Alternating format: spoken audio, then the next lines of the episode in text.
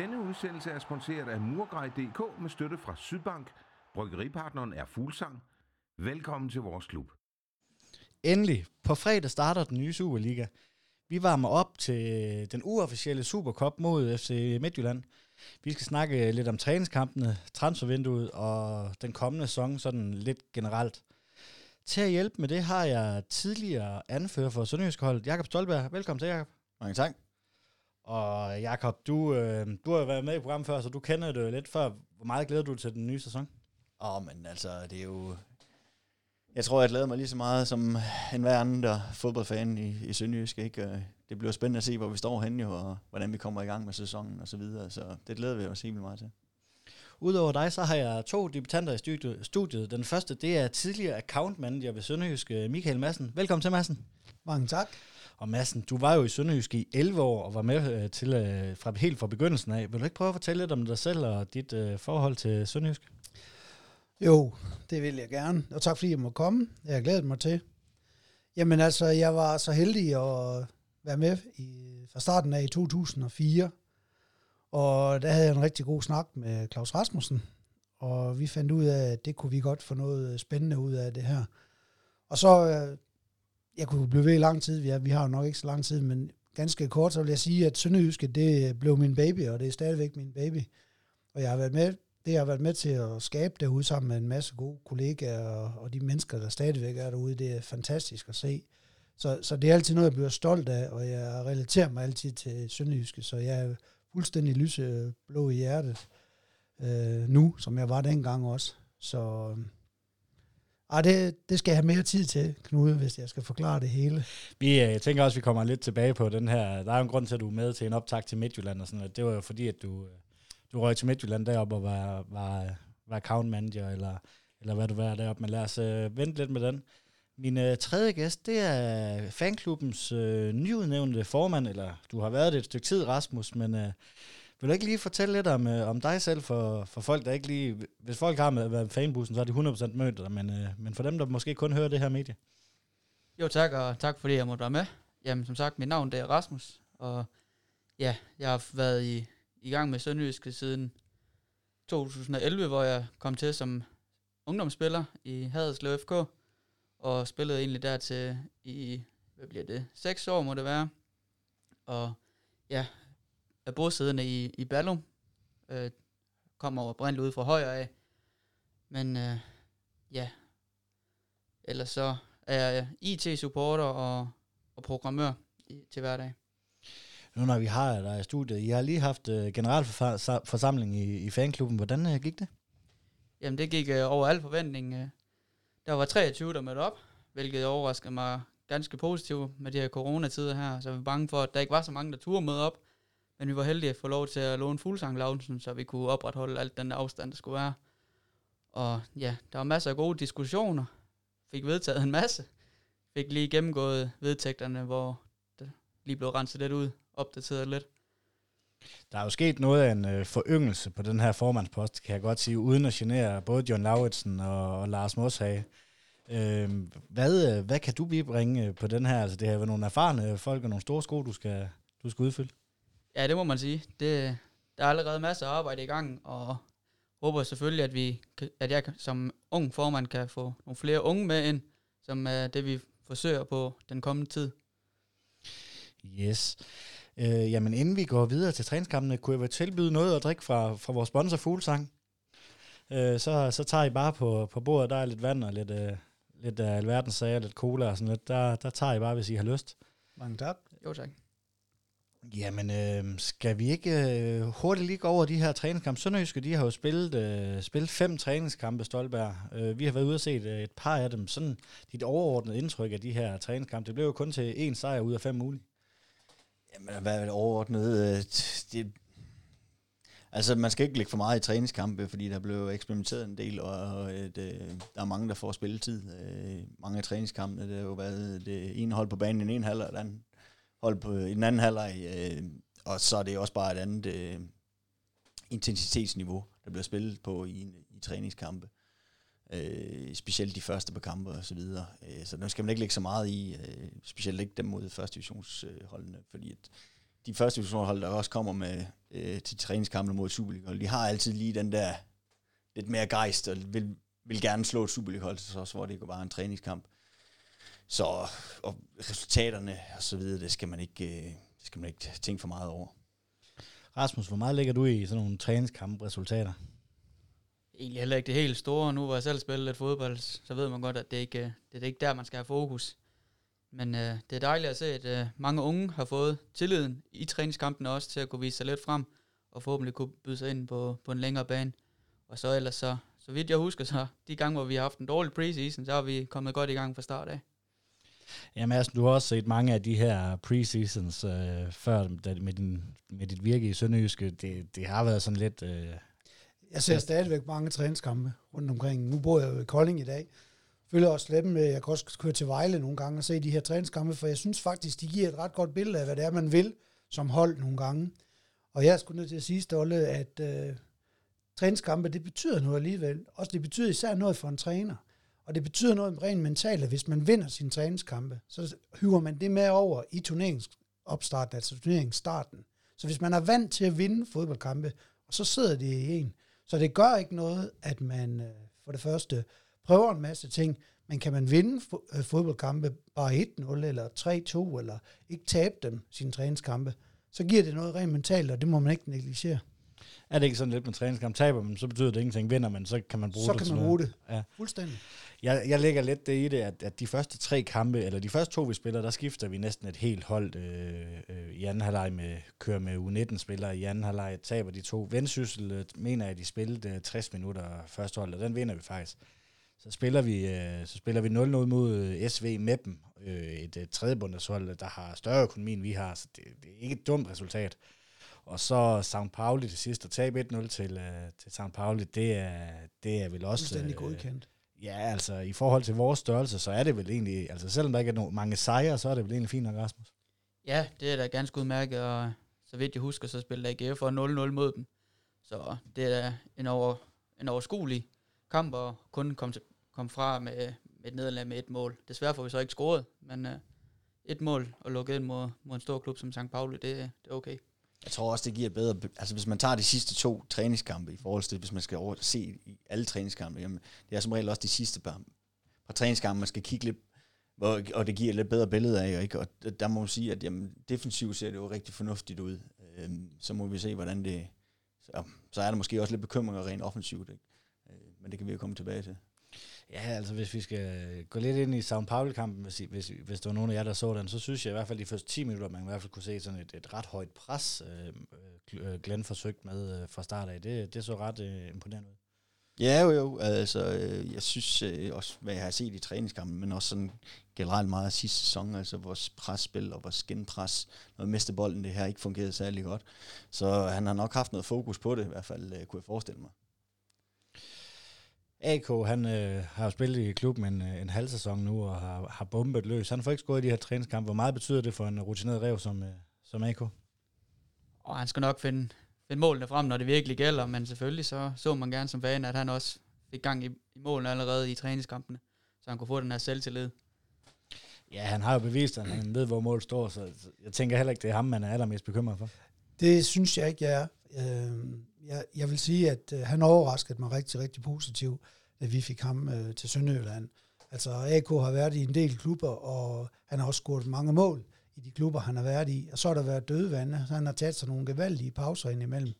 Men det, som han har vist øh, hos os, og pokalfinalen, og bare den måde, som han stråler lidt øh, med selvtillid, og løfter de andre på holdet, det synes jeg, det, det er rigtig, rigtig godt. Altså han er, han er sgu blevet øh, mere værd, end jeg havde regnet med, faktisk, for holdet. Og jeg er slet ikke nervøs, tror jeg ikke. Han skal nok komme. Han slår til på de rigtige tidspunkter. Inden vi øh, går videre til sæsonen, så kunne vi lige øh, få en øh, pibekoncert og en Fenerbahce for dig, Rasmus, hvis du har en klar. Ja, jo, det, lige med Fenerbahce, der er faktisk nærmere to. Men, øh, Kom med dem. Vi starter med, med en pibekoncert, og det bliver til, til regeringen, for ikke at turde lukke lidt mere op for, for tilskuere på stadions, men vi skal stadig skal sidde ned. Jeg kan ikke huske, hvilke medie eller hvem jeg lige fik det hørt fra, men jeg fik at vide eller læst, at der ikke har været et eneste coronatilfælde, der var kommet på grund af Superliga-fodbold.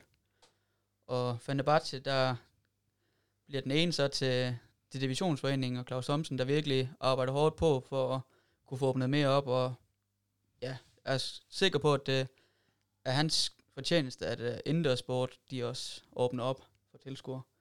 Og så den anden, det går til, til Sønderjysk, at de vælger at holde deres træningslejr i Tønder. Nu er han Tønder-dreng. Og udover blot at, at holde træningslejr dernede, så tog de også ind og støttede Sydvest i deres hjemmekamp mod BK Frem, som desværre kun endte 0-0. Yes, jamen øh, lad os snakke lidt om øh, transfervinduet, Massen. Hvis du skal sådan, din vurdering af det her transfer, nu, nu er du ikke lukket nu, det er åbent en måned nu, mm. så vi må vurdere på det grundlag, der er nu. Hvordan øh, står Sønderjyske så øh, i forhold til øh, sidste sæson?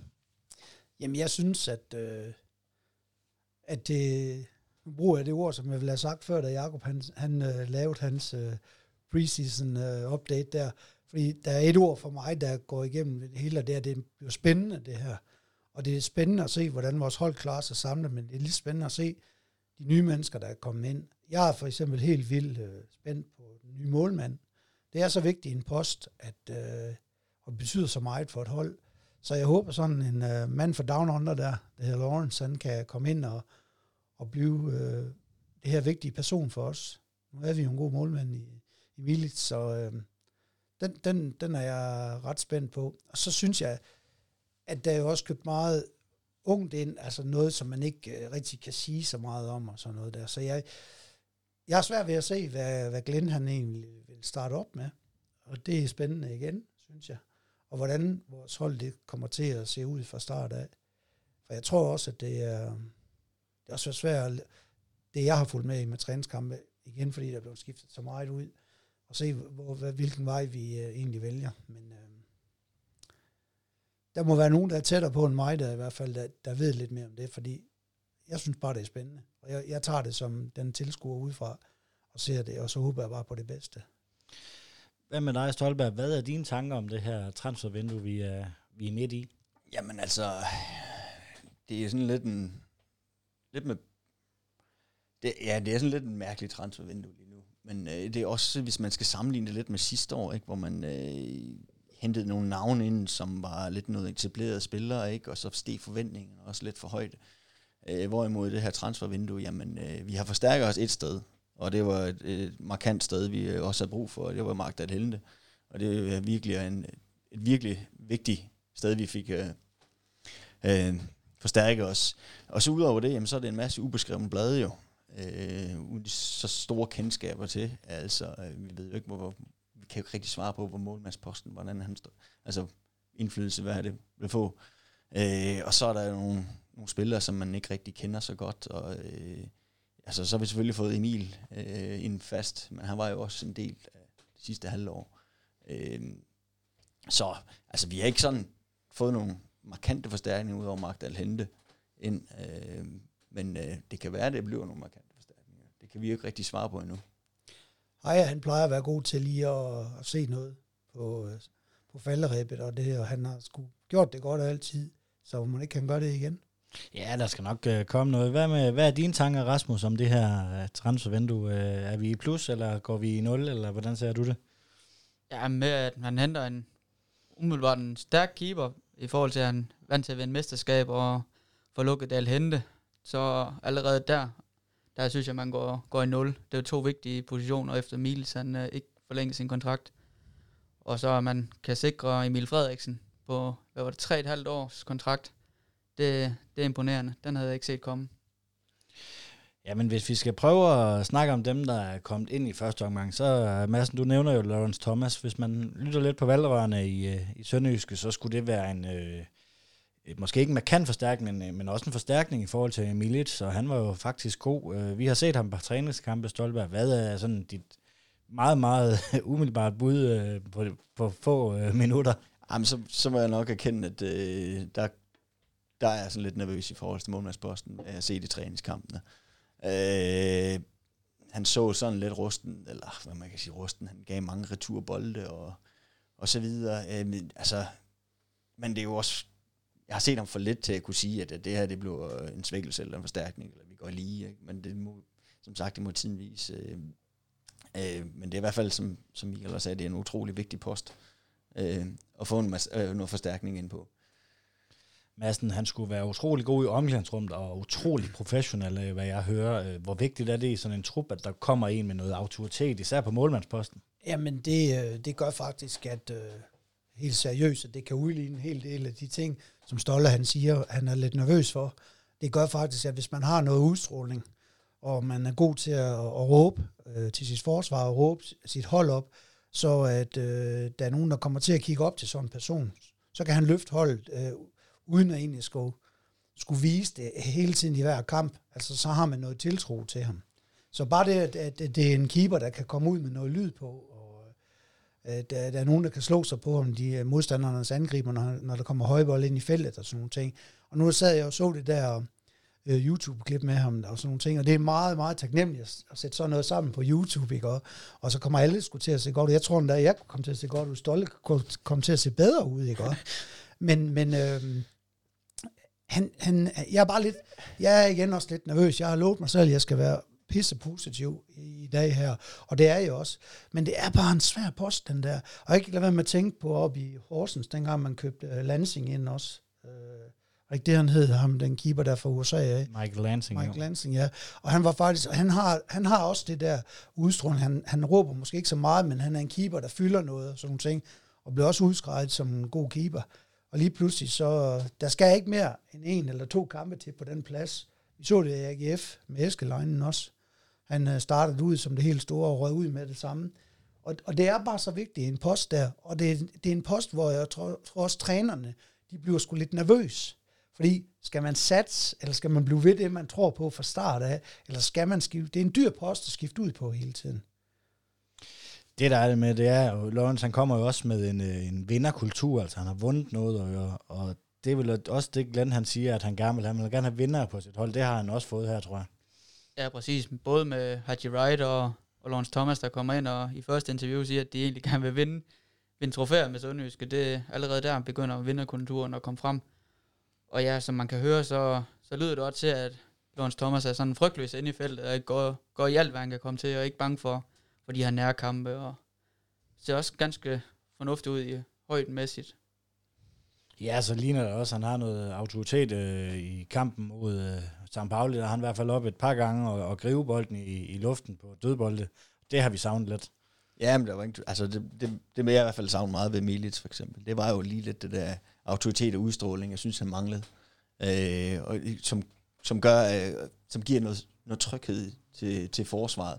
Og det var, sådan, det var lidt af de der mangler, jeg, jeg synes, han havde Milits. Øh, og, og hvis Thomas kan komme ind og give noget tryghed og noget autoritet og hjælpe forsvaret, jamen så ser du også et forsvar, der, der, der fungerer meget bedre. Og det er rigtigt, fordi det havde han kun øh, periodevis en gang mellem Miles, hvor du hørte ham, og så forsvandt han lidt ud af kampene. En målmand skal være på hele tiden, så, så forsvaret ved, at de er ham, eller holdet ved, at han er der. Det er jo en international verden, men er der en fordel i, at Lawrence han, øh, han er engelsktalende kontra Miles, der var tysktalende? Er der, er der ikke nogen øh, fordel ved det, at fordi at alle på holdet kan forstå, forstå engelsk, men det er nok ikke alle, der kan tysk egentlig? Kan det give en fordel også, øh, også hvis man skal give noget udstråling, at, at, at det er nemmere at kommunikere, når man kommunikerer i sin modersmål? Ja, men det er da klart nok, at han kan, det, selvfølgelig, selvfølgelig, og det, han kan måske udtrykke sig lidt bedre også. Altså, og de, generelt så snakker de jo nærmest engelsk på det hold. Fodbold er jo en international sport. Du skal kunne snakke engelsk for at begå dig i fodbold, i professionel fodbold i dag jo. Så det kunne Milits også. Han råbte til hans forsvar på engelsk. Ja. Altså, Jo, men det var bare, altså nogle gange, når, når man er helt oppe i det røde felt, ikke, og, og så lige skal, lige skal grave uret frem, så er det Ja. nemmere, at det falder naturligt, og det, og det kan være, om det kan give et par procenter. Det er jo bare spekulationer fra min side, så det var ikke, nej, nej. det var ikke for... Lad os gå videre, Rasmus. Du nævnte øh, Haji Wright, en, øh, en tidligere Schalke-spiller, der har spillet i Holland øh, sidste år. Øh, spillet 16 kampe, så vidt jeg husker. Øh, en assist som, øh, som offensiv spiller. Han har spillet, og nu er tallene fra Reno hukommelse, jeg mener, han har spillet 8 som center forward, så har han spillet 6 som højre kant og 5 som venstre, mener jeg det var. En assist, det er vel ikke øh, godt nok for en øh, 22-årig offensiv spiller. Nej, nu ved jeg selvfølgelig ikke, hvor lang tid han har spillet alle de kampe, der om han er blevet flået ud i, i pausen, for- fordi han ikke har været god nok, eller hvordan. Og det er også, jeg ved ikke, hvordan hans holdkammerater har serviceret ham, og hvordan han egentlig ønsker at blive serviceret, øh, både når han har spillet som offen, øh, central eller på kanten. Og hurtighed, det ved jeg ikke lige helt, om han har. Han viste det lidt, men altså, jeg tror ikke, det er fordi, han sådan løber fra forsvaret hver gang. Det er vel sådan en spiller, som vi kalder en øh, lotto som vi også har kaldt ham lidt tidligere, Stoltenberg. Jo, men det er jo blevet en tradition i, uh, i Sønderjyske at, at, at hente lotto uh, til, til den offensive plads. Uh, det, det sker jo stort set hver år. Uh, så vi kan jo bare håbe, at uh, der endelig er gevinst, fordi det, det har der ikke været i mange år, kan man sige, med de lotto Men altså, han er jo hentet ind også, fordi han er sådan lidt en anden type, end man selv havde i forvejen i truppen og så videre. Jeg så da, at han i noget af træningskampene kunne man se noget snært af, at han, han, han vil gerne han vil gerne noget på egen hånd, øh, og har noget fysik, og også har noget fart, men noget, noget gennembrudstyngde har han der i sig, som vi måske ikke rigtig har så mange spillere af. Så, men ja, som sagt, det er jo, vi ved jo ikke, hvad vi har ham, eller hvor god han er. Jamen altså, det er jo også sådan, at som lotto kupon så håber man bare, at det vil lykkes for os, ikke? og for ham, og for hele klubben. Ikke? Og det, bare, det kunne bare være fedt at udvikle sådan en, der havde noget. Men jeg har det tit sådan, at det, der må være fedt som spiller at komme til Sønderjyske, det er, at man får lov til at spille os. Fordi det drejer sig om at udvikle sig som fodboldspiller. Det kan du ikke, hvis du ikke får lov til at vise dig frem. Så man skal også have lov til at spille en gang imellem, og spille nogle kampe. Og det synes jeg også, Glenn har været god til nogle gange, at dem han satser på, de får lov til at spille nogle kampe, og vise sig frem, ikke bare på én kamp, men flere kampe. Og så tager man en holdning derfra. Så, så ja, jeg håbede også, at han kunne... Og så synes jeg, en amerikansk, øh, altså amerikansk spiller i det hele taget nu, det var så noget, bare for to år siden, man var sådan lidt nervøs for. Nu synes jeg faktisk, der sker rigtig meget derovre, der kommer meget til Europa øh, af de amerikanske fodboldspillere, der kan nogle ting. Ja, så må jeg sige, at dem, så, samtidig med, at så har han jo en, en, en ung alder endnu, så slår han det jo, så kan han blive et godt uh, salgsobjekt. Mm. Øh, det var bedre at hente en på 22, end det er en på 30, altså en lotto på 30 for Ja. Forskellen ved ham her i forhold til andre lotto det er vel også, at han har altså spillet trods alt 20 kampe i sidste sæson. Han kommer ikke at have sat på bænken de sidste fire år. Altså han har et, øh, et nogenlunde CV, altså Schalke, det er fint at have på sit CV. Men... Ja, ja, der må jo være nogen, der har scoutet ham, nogle dygtige folk, der har scoutet ham, ellers vil han jo ikke lande de steder, vel? Jeg vil ikke gå alle spillere igennem. En spiller, jeg godt lige øh, kunne tænke, vi har skrevet, øh, skrevet, jeg mener kun det er kontrakt til, til nytår, det er ham her, Ronny Arbasi. Øh, Stolberg, vi, vi så ham i en kamp, øh, hvor vi var faktisk lidt imponeret over hans øh, agerighed. Ja, altså, øh, altså i hvert fald ud fra, set fra den kamp der, der kunne man da i hvert fald øh, tydeligt se, at øh, han var en spiller, der, han spillede for en kontrakt i netop den træningskamp. Altså, han gav den jo fuld gas, og øh, om man så spillede på den rigtige plads lige i den kamp, det ved jeg nu ikke, men han, han, han var jo lynhurtig i sit, i sit presspil, og han, øh, han trak sig ikke i noget som helst. Øh. Så altså, han, han viste noget agerighed, og, og, og, og noget fart også, som var, som meget interessant ud. Ja, så var jeg lidt, lidt heldig at få lov til at stå og, og se deres, noget af deres træning på afstand i, nede i Tønder, og hans teknik, den virker rigtig god, og agerighed, som jeg har nævnt, men øh, synes at stadig han mangler lidt i, i sine afslutninger. Hvorimod Haji Wright mere skal komme til afslutningen, og så sparker han fornuftigt. Så det tror jeg lovende. Så bliver vi også nødt til at lige øh, øh, runde med Mark Dalhente. Øh, venstre bak, det har været en position faktisk, øh, siden Dalhente har været et problem. Det er, det er godt hentet, Heisen. Det der, det er rigtig, rigtig godt. Og jeg er helt 100% sikker på, at øh, Mark har ønsket at komme til udlandet, og at det, det er derfor, de ikke har brugt ham op i Midtjylland, øh, for at køre nogle andre i stilling. og det er så ikke lykkedes, så øh, hvorfor det kan man jo kun gisne om. Men når man øh, tænker tilbage på Mark, og det han har kriget for Sønderjyske, og også det, som han har gjort, og fortsætter op i Midtjylland med, og så bliver et salgsobjekt, der lige pludselig så ikke kommer til at spille, og så får han kun nogle chancer og nogle kampe sådan en gang imellem, fordi at han skal sælges. Altså jeg, jeg tror bare, at han øh, har nået den alder, hvor han også tænker, jeg skal ned og have gang i det her igen, og jeg skal til at spille hver gang. Jeg vil spille noget fodbold, og så kan det være, at, øh, at der kommer bud igen. Men han er den, som øh, vil ofre sig selv fuldstændig for, for vores hold. Og ja, jeg glæder mig også til, at der kommer ro på den der venstre. Helt vildt, og der kommer noget fart på. Øh, Marfeldt havde jeg selv øh, set meget for Helsingør i sin tid, og jeg synes, han var rigtig, rigtig god, og han, ham kunne vi også bruge. Men der var bare for langt imellem øh, de gode præstationer. Rasmus, hvad tænkte du som øh, fan, og da, da Dalhente han blev øh, offentliggjort, eller da man vidste, at han skulle til klubben, fordi de var ikke så gode til at holde på den der hemmelighed. Man vidste et par dage før, hvor han var spottet i, på billeder på idrætscenteret. Ja, men jeg er sindssygt glad for, for at han kom, kom til igen. Fordi at lige siden han kom første gang, så har han egentlig været en af mine favoritspillere. Og en af dem, der er gået forrest. Og jeg kæmpet for, for hver en bold. Og score en helvedes masse mål som vensterbak. Jeg mener endda, han var på et tidspunkt var en af de mest målfarlige vensterbaks i hele verden. Da han var ved os sidst. Øhm, ja, en super, super fyr. Udadtil også, og kom med det her. Nu har han lige åbenbart fået overtalt en del af spillertruppen til at klippe sig karse. Så kom med det der kriger, krigerinstinkt der, og ja, det har nærmest været en offentlig hemmelighed siden januar allerede, at, at han kunne være på vej til Haderslev. Hvilken af de her signings er, er I mest øh, begejstret for, at man har lavet det her vindue? Jamen, jeg synes, Mark at få Mark tilbage, det synes jeg er kanon flot arbejde af klubben. Det synes jeg er helt vildt. Jamen, jeg har på samme måde. Altså, Mark Delente, det er klart, det, den er jeg mest begejstret for, og jeg er også ret sikker på, at øh, han er den, der har stået øverst på ønskelisten øh, i et stykke tid nu øh, i Sønderjyske, så ja. Er du enig? Jeg er fuldstændig enig. Det er vel også den plads, vi har været svagest på øh, i, i en længere periode. Man har jo også gjort det, at man har forynget truppen en, øh, en hel del, øh, fra at have en af de ældste til, til en af de yngste nu. Øh, hvad, hvad betyder det for et hold som Sønderjysk, at man nu har øh, måske en lidt smallere trup, men, men start den er, den er rigtig stærk og stabil? Jamen, det betyder udvikling. Det betyder, at hvis man kan få de her unge spillere til at... Altså sådan en som Vinderslev og de, de andre unge, altså de, de får spillet, og Jeppe og alle dem der. Jeg synes, det er godt, og det giver også lige pludselig nogle andre muligheder for klubben, hvis man skal tænke lidt økonomi i det. Også øh, med hensyn til salg og sådan nogle ting. Så, så øh, jeg synes, det er den rigtige måde. Glenn har altid været glad for unge spillere, det var han også i Midtjylland, og aldrig været bange for at give øh, folk, han tror på, chancen. Og det, det er den vej, man skal. Så jeg, jeg, jeg synes kun, det er positivt, at vi får en yngre trup. Det, det kan jeg godt lide. Gør det dig nervøs, at der er røgnet så meget rutine, som der, der egentlig er?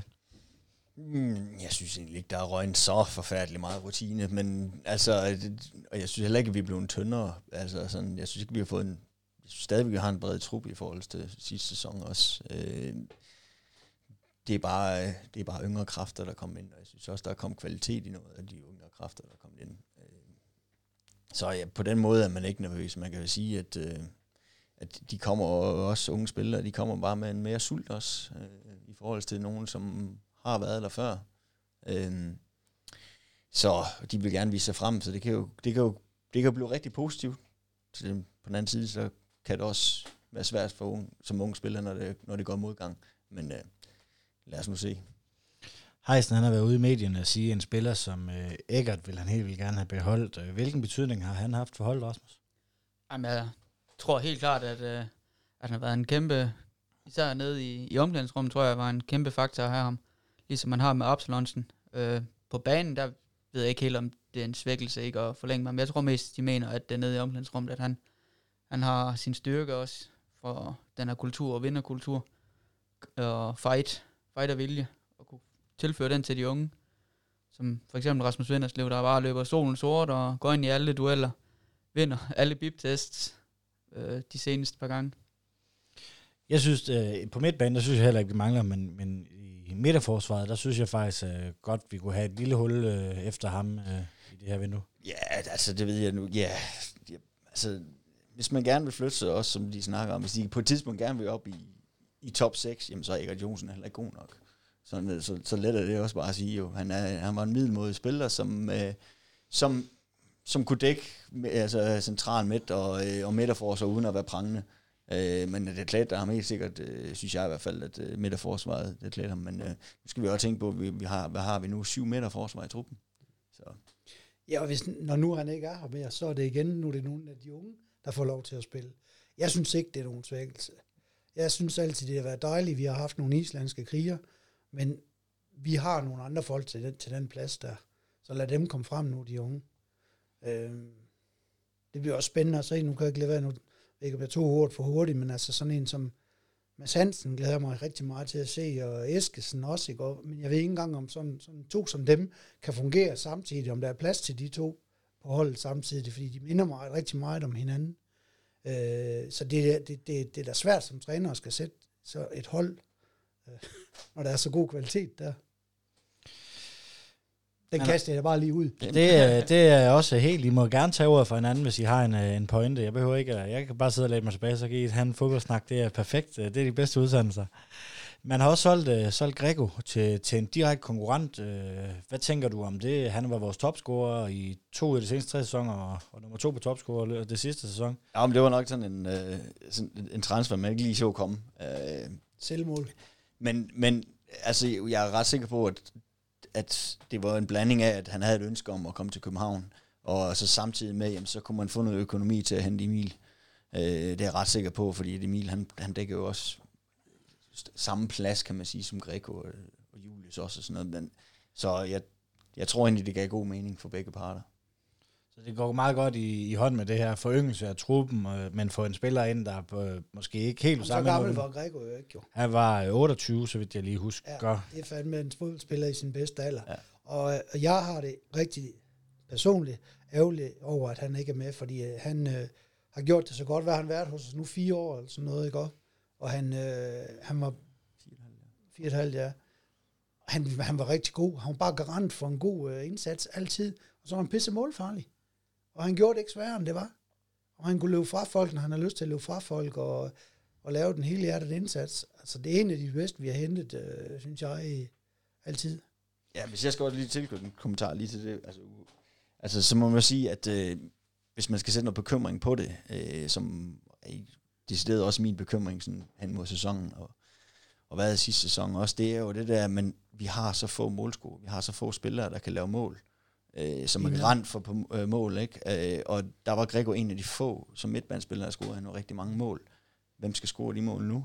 Ikke? Vi, har ikke, vi kan jo ikke pege på en af midtbanespillerne og tænke, ham der, han skal nok score mange mål. Absolut var på et tidspunkt garant for en del mål om, men han er jo ved at være i sit sidste kapitel, så det kan vi heller ikke forvente.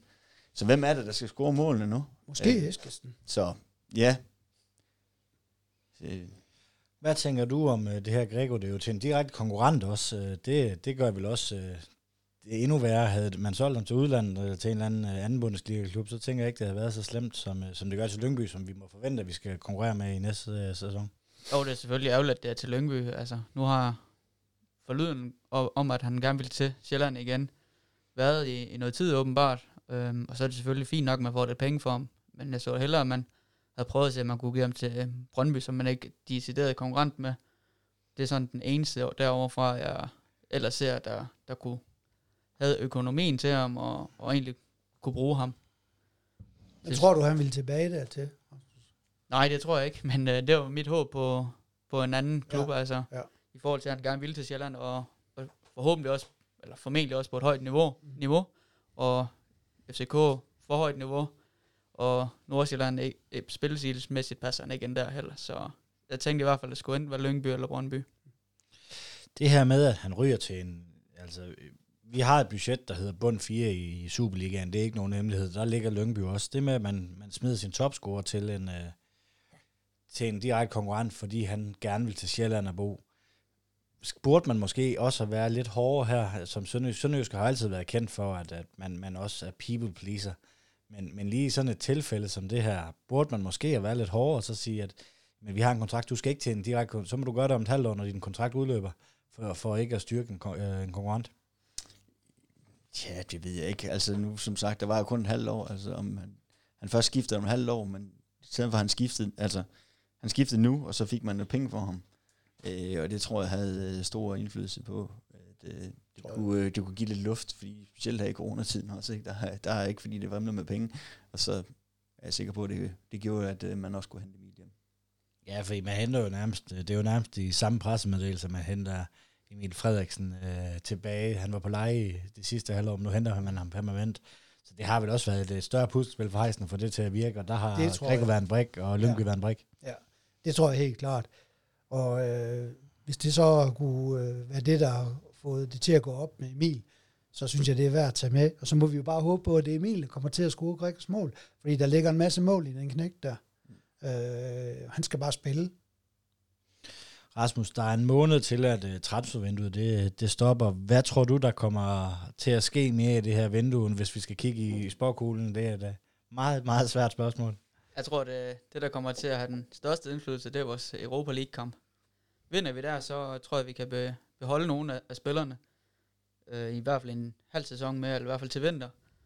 Men øh, går vi hen og, og rører ud der, så kunne jeg godt forestille mig, hvis buden er, er til det, at man, at man sætter Alexander Bag afsted, eller Impendi, eller hvem der lige kommer et rette tilbud på, i forhold til, at de vil, vil gerne fortsætte, hvis man kan få det her lille håb om et gruppespil med, øh, og så kunne vise sig frem der, og så sikre sig en endnu større kontrakt på en bedre adresse fremadrettet. Er det også de to spillere, du tænker, der måske kunne være på vej ud her i den sidste måned af transfervinduet? Ja, altså som salgsobjekter. Øh, selvfølgelig. Altså, der er Impendi og bare det er jo, altså vores åbenlyse to salgsobjekter lige pt. Øh, men man ved jo aldrig, om der, der er andre, der lige pludselig kan ryge ud på en øh, fri transfer for at, at gøre luft i økonomien, eller et eller andet i den stil. Ikke? Og det afhænger af mange ting. Ja. Men det er nok også derfor, vi også sidder ikke og siger, at vi håber, at det er bag, der kommer til at score de mål, vel? Fordi vi er lidt usikre på, om vi får lov til at beholde ham. Enig. Ikke? Og, det, og, og med Impendi, altså, han kan jo blive øh, en af de mest øh, fantastiske midtbandspillere i den Superliga. Også igen, han skal bare spille, ikke også? Altså, på den anden side, får vi 20 millioner for bag, jamen så gør det da endelig, ikke? Altså, det, Så kan vi få Ruben Nukotti tilbage. ja, ja, eller et eller andet i den stil, ikke? Ja, men det er vel også øh, det her, altså nu, nu siger du en kamp, Rasmus, men det er vel to kampe, altså kan man lave en overraskelse mod øh, Victoria Pilsen, som øh, er på hjemmebane, har været i gruppespil de sidste fire år, tror jeg, i, i diverse røg ud i Champions League gruppespil til Alkmaar. Kan man, kan man være heldig mod dem, og så måske få en, øh, en, en modstander på samme niveau, og endnu en gang være heldig, så tænker jeg da også, at, at det er indtil der, at Heisen han venter med, at øh, om han skal sælge eller ikke skal sælge. Mm. Det tror jeg også. Altså, det er svært at spå om den der kamp der, fordi nu har man jo set dem spille også en del gange, og de har bare noget international erfaring. Og jeg tror at sidste gang, jeg så dem for tre år siden, hvor de havde en øh, midtbandspiller og en anfører, jeg kan ikke huske, hvad han hed, men han, han vejede næsten det samme som mig på det tidspunkt, der han var sådan en lille rund en, men han var fandme med god, og han skød øh, direkte på mål. Jeg kan ikke huske, hvad han hed, men der er bare nogle gode spillere øh, på, på det hold der. Men Tro kan flytte bjerge, og hvis ikke de øh, bliver flyttet i Sønderjyske, hvor bliver de så flyttet?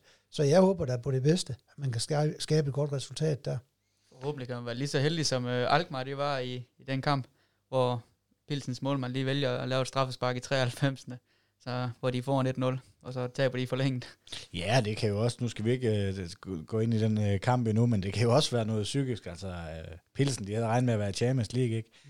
Går lidt øh, ned på et øh, målmandsdrop, ikke? Ender i Europa League, skal møde, møde Sønderjyske, altså de kender nok Sønderjyske for, for fire år siden, men, men jeg tænker ikke, det er stadigvæk tænker højt om Sønderjyske. Måske ikke er så motiveret uden tilskuer. Der er vel en lille chance der, altså jeg tænker, det er der chancen er. Det vil der altid være. Er der andet, I tænker sådan her i, i transfervinduet, at, øh, at, at vi mangler? Er der nogle, nogle spillere, vi, vi skal have ind? Eller, øh, eller hvis, hvis I kunne have... Skulle vi så bare lukke, øh, lukke vinduet nu, hvis det stod til dig, Jacob? Øh, både ja og nej. Altså, jeg synes egentlig, det er fint nok, fordi man må gerne lidt i den der nu. Er den en måned nu, og så har man lige lidt tid til, hvordan ser det egentlig ud her i opstarten. Ikke? Øh, får vi nogle markante skader, eller kommer der et salg? Eller, det, det, det er sgu fint nok, der er, der er åben nu. Jamen, er en måneds tid nu. Så det handler også om, at vi kommer videre i Europa, ikke? og der kommer gruppespil, så skal vi da også ud og forstærke os. Inden øh, Madsen, du får lige lidt mere tid til at tænke over din øh, pibekoncert om Fenerbahce, så kan vi have, øh, så kan vi få Jakobs øh, imens inden vi går til øh, det nye spændende område, eller var skal vi til at tale om. Det har vi ikke snakket om i, i studiet herfra. Om var? Nej, du, du skal bare komme med en pibekoncert, så går vi Nå. til emnet bagefter. Ja, når pibekoncert, jamen, øh, jeg havde sådan lige to at vælge imellem. Øh, så jeg tror bare egentlig, at øh, jamen, jeg, så tager jeg den kontroversielle nok måske, og det var den der med at knæle for landsholdet der knæler for øh, Black Lives Matter. Øh, og de har jo altid haft den der holdning, at man ikke skal blande politik og, og fodbold sammen. Øh, og så er det jo lige det, de gør. Øh, jeg tror egentlig ikke, at øh, de fleste landsholdsspillere, de har sat sig særlig meget ind i, Men i, i, i, i, i, hvad det er, de egentlig knæler for. Øhm, s- øh, og jeg tror egentlig bare, det er noget, de får besked, og så gør de det naturligvis. Ikke? Øh, men ja, jeg synes bare, det var unødvendigt. Øh, og derfor synes jeg, det var, det var dårligt, at DBU og, og, hoppe med på den, når det, man har sagt, at man ikke blander sig i politik. Så det var sådan set den pibekoncert. Jeg husker, der var så meget polemik om, der Sanka nede i Fenerbahce, eller hvor der, han, spiller, han spiller i Galatasaray. Jeg kan ikke huske den der uh, tyrkiske klub der, hvor de havde de der trøjer på. Uh, der var så meget polemik inde på bold.dk, og at, at det var et politisk budskab, og det skulle man holde sig fra. Sådan, det, man kan ikke sammenligne budskaberne, det er ikke det, jeg siger, men man kan vel sammenligne, at man tvinger spillerne til, at, til et politisk budskab. Ja, og det er jo sådan generelt det, at jeg tænker, at det, altså, det, det, det skulle de have med holde sig fra. Jeg, jeg, hvis jeg må tage min pibekoncert nu, mens jeg husker den, for jeg vil være en gammel mand, så, så, så tror jeg faktisk, den, øh, den vil være det, at der er alt for meget lige nu i verden, til at vi kan koncentrere os og sætte os tilbage som tilskuere og nyde noget ordentligt fodbold. Der er alt for mange udenoms ting, der kommer ind og piller ved det fodbold, vi godt kan lide at se. Og det er være herhjemme, og det er så i verden. Altså, vi mangler tilskuer. Jeg mangler tilskuer. Jeg gider ikke at høre på det der dåselatter mere. Altså, jeg vil se folk på stadion, jeg vil se glade mennesker, og, og blive begejstret også i fjernsynet. Det er sgu tomt, det hele.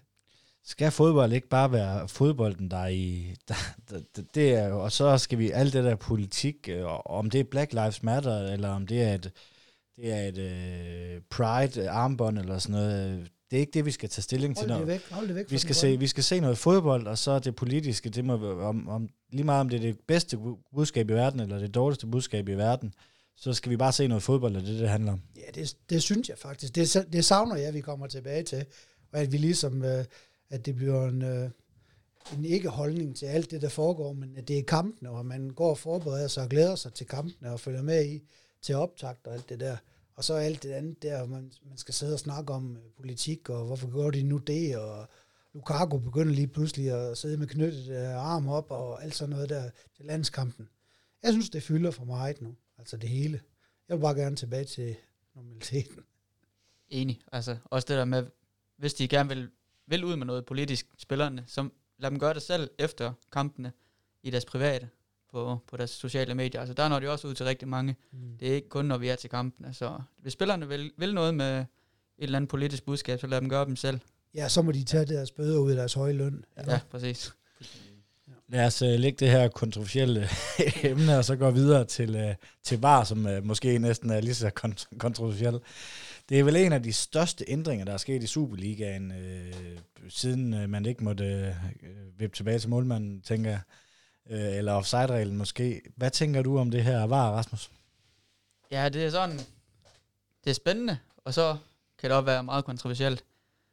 Uh, jeg tænker, det er umiddelbart godt nok, fordi nu har man fulgt lidt med i, øh, hvad det er, de vil med VAR i den danske model, hvad skal man sige, den rigtige model, og ikke ligesom Premier League, der, der gik uden for protokollerne med at gå ned i, i millimeter og armhule, hår, og, men at, de vil, at det kun er klare og åbenlyse fejl, de går ind og, og viser og, og dømmer ud fra.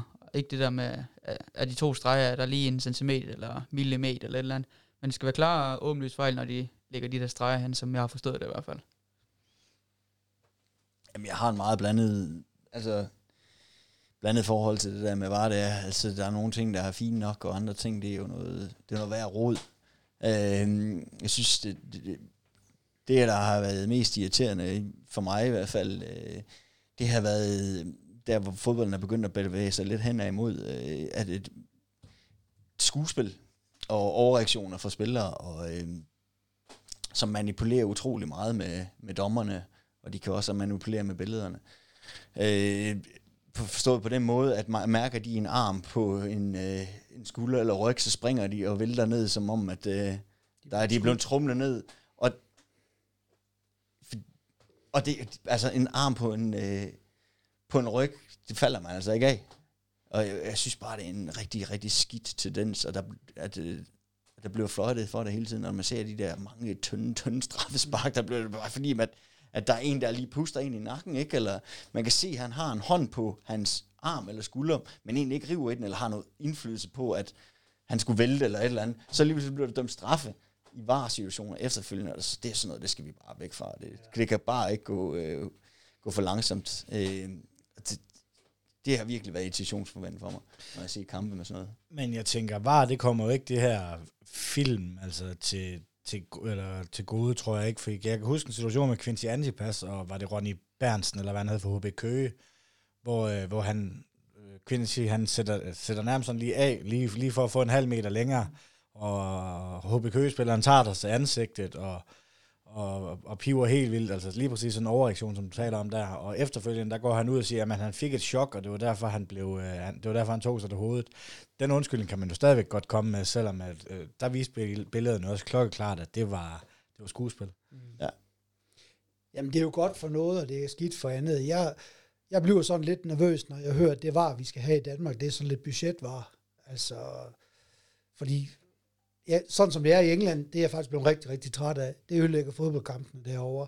Og den der glæde, der også er ved en scoring, og den der, og, og, og sådan en spiller som øh, Jakob og mig, der har stået nede i forsvaret altid, og sådan nogle ting, vi, vi kan jo ikke få lov til at komme ind i et omklædningsrum, at man kan ikke komme, lov til at komme ind og glæde sig over og sige, kæft, hvor var det godt, vi ikke, der blev fløjtet for den der, for jeg havde faktisk fat i ham, ikke?